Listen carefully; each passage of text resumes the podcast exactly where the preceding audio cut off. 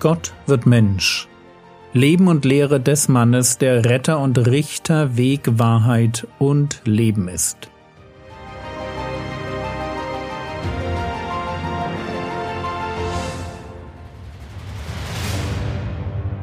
Episode 237 Vom Bitten, Suchen und Anklopfen. Wenn wir in der Bergpredigt weiterlesen, dann stellen wir fest, dass wir wieder beim Thema Gebet sind. Und während wir beim Vater unser ganz stark das Was betont haben, was sollen wir beten, welche Themenfelder sind in welcher Reihenfolge dran, jetzt geht es nicht ums Was, sondern ums Wie.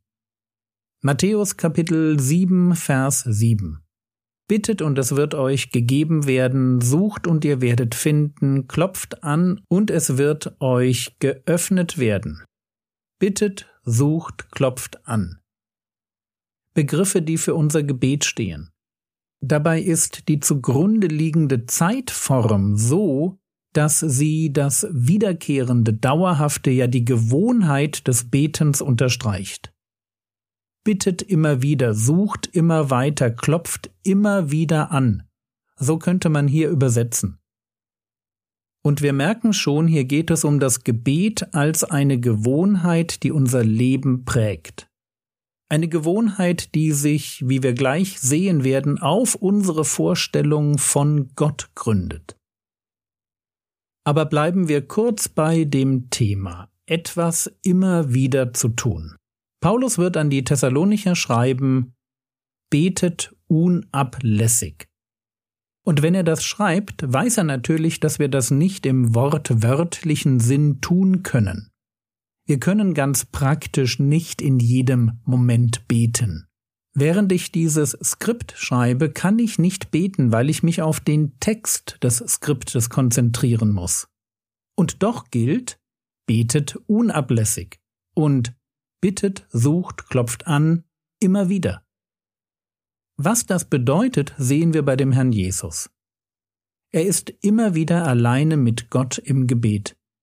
Aber man gewinnt irgendwie den Eindruck, dass er auch zwischen diesen Gebetszeiten eine lebendige Beziehung zu seinem Vater im Himmel pflegt.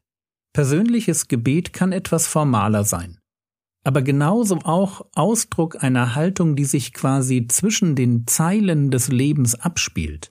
Momente des Gesprächs mit meinem Vater, die ungeplant entstehen und Ausdruck meiner vertrauensvollen Abhängigkeit sind. So wie der Gedanke, der mir eben durch den Kopf schoss. Herr, hilf mir, das Thema Gebet so zu formulieren, dass jeder mich gut versteht. Ein Stoßgebet.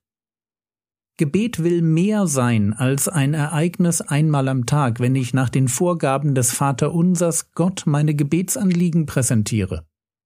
So wertvoll so eine Zeit ist, ich bin fest davon überzeugt, dass wir jeden Tag solches Gebet brauchen. Aber so wertvoll das geplante Gebet ist, so wertvoll sind die Stoßgebete, Seufzer und kurzen Momente der Gemeinschaft mit meinem Vater im Himmel zwischendurch. Und auf dieser Haltung liegt eine großartige Verheißung.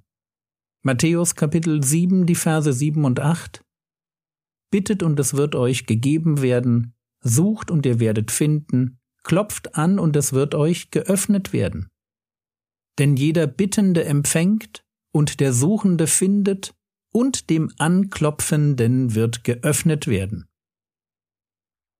Jakobus kann in seinem Brief schreiben, Ihr habt nicht, weil ihr nicht bittet. So verrückt es klingt, aber Gott will gebeten sein.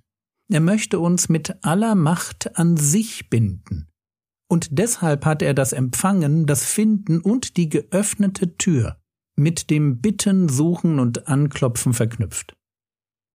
Wir sollen unser Leben nicht losgelöst von ihm leben, sondern in einer ständigen Abhängigkeit. Wenn der Herr Jesus ein Immanuel, ein Gott mit uns ist, dann doch deshalb, weil er dieses Leben mit uns teilen will. Und deshalb ist es so wichtig, dass wir geistliches Leben richtig verstehen. Ein Leben wird nicht allein dadurch geistlich, dass es ein paar geistliche Momente in den Tages- und Wochenplan integriert. Natürlich ist das auch wichtig. Wir brauchen solche geistlichen Fixpunkte, die uns Stabilität geben. Man kann geistlich nicht von Stoßgebeten und den Losungen leben. Aber gleichzeitig bringen solche Fixpunkte wie eine tägliche Gebetszeit, ein Hauskreis und der Besuch des Gottesdienstes kein Leben hervor, das auf Gott ausgerichtet ist. Beziehung zu Gott entsteht ganz stark dadurch, dass ich mir in jedem Moment seiner Gegenwart bewusst bin. Aber eben nicht nur seiner grundsätzlichen Gegenwart, sondern seines Interesses an meinem Leben. Gott möchte, dass ich aus der Reflexion meines Lebens in die Gemeinschaft mit ihm eintrete. Wenn ich eine Not habe, bittet und es wird euch gegeben werden. Wenn ich eine Frage habe, sucht und ihr werdet finden. Wenn ich vor einem Problem stehe, klopft an und es wird euch geöffnet werden. Ich hoffe, ihr versteht, was ich meine. Es geht um das, was ich für mich den geistlichen Flow nenne. Ein Leben, das ich lebe, aber so nahe an Gott dran, dass er mir im Bild gesprochen in jedem Moment zur Seite steht und über die Schulter schaut. Gott ist da und er will mir helfen. Ich muss mich nur auf diese Art des bittenden Miteinanders einlassen. Frage, was sollte mich davon abhalten? Naja, die Antwort lautet, wie so oft, ein falsches Bild von Gott. Mein Umgang mit Gott ist ein Spiegel meines Denkens über Gott. Und ein Leben, das sich verliert in Autonomie, und der Idee, dass ich erstmal alleine für das Gelingen meines Lebens verantwortlich bin.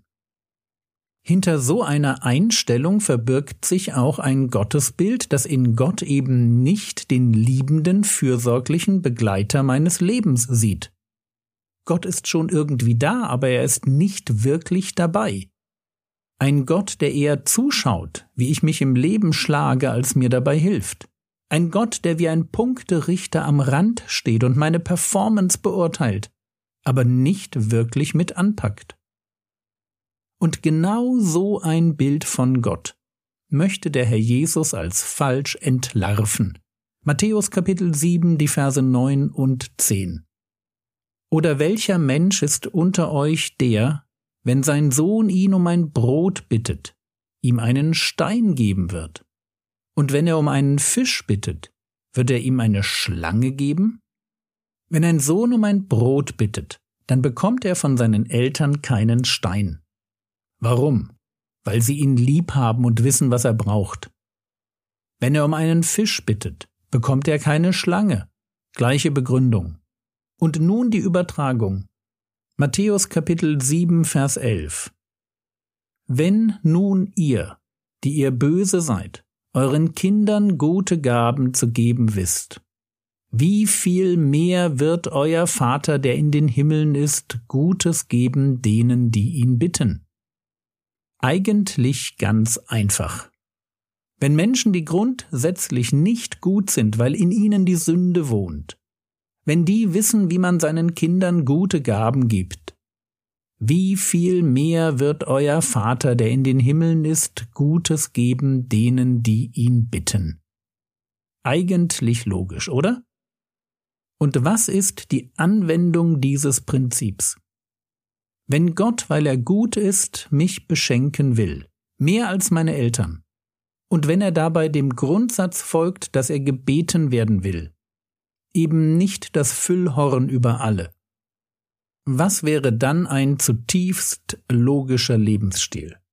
Welche Gewohnheit würde diesem Gottesbild entsprechen? Ganz klar, genau das, was Jesus uns empfiehlt. Matthäus Kapitel 7, Vers 7. Bittet, und es wird euch gegeben werden. Sucht, und ihr werdet finden. Klopft an, und es wird euch geöffnet werden.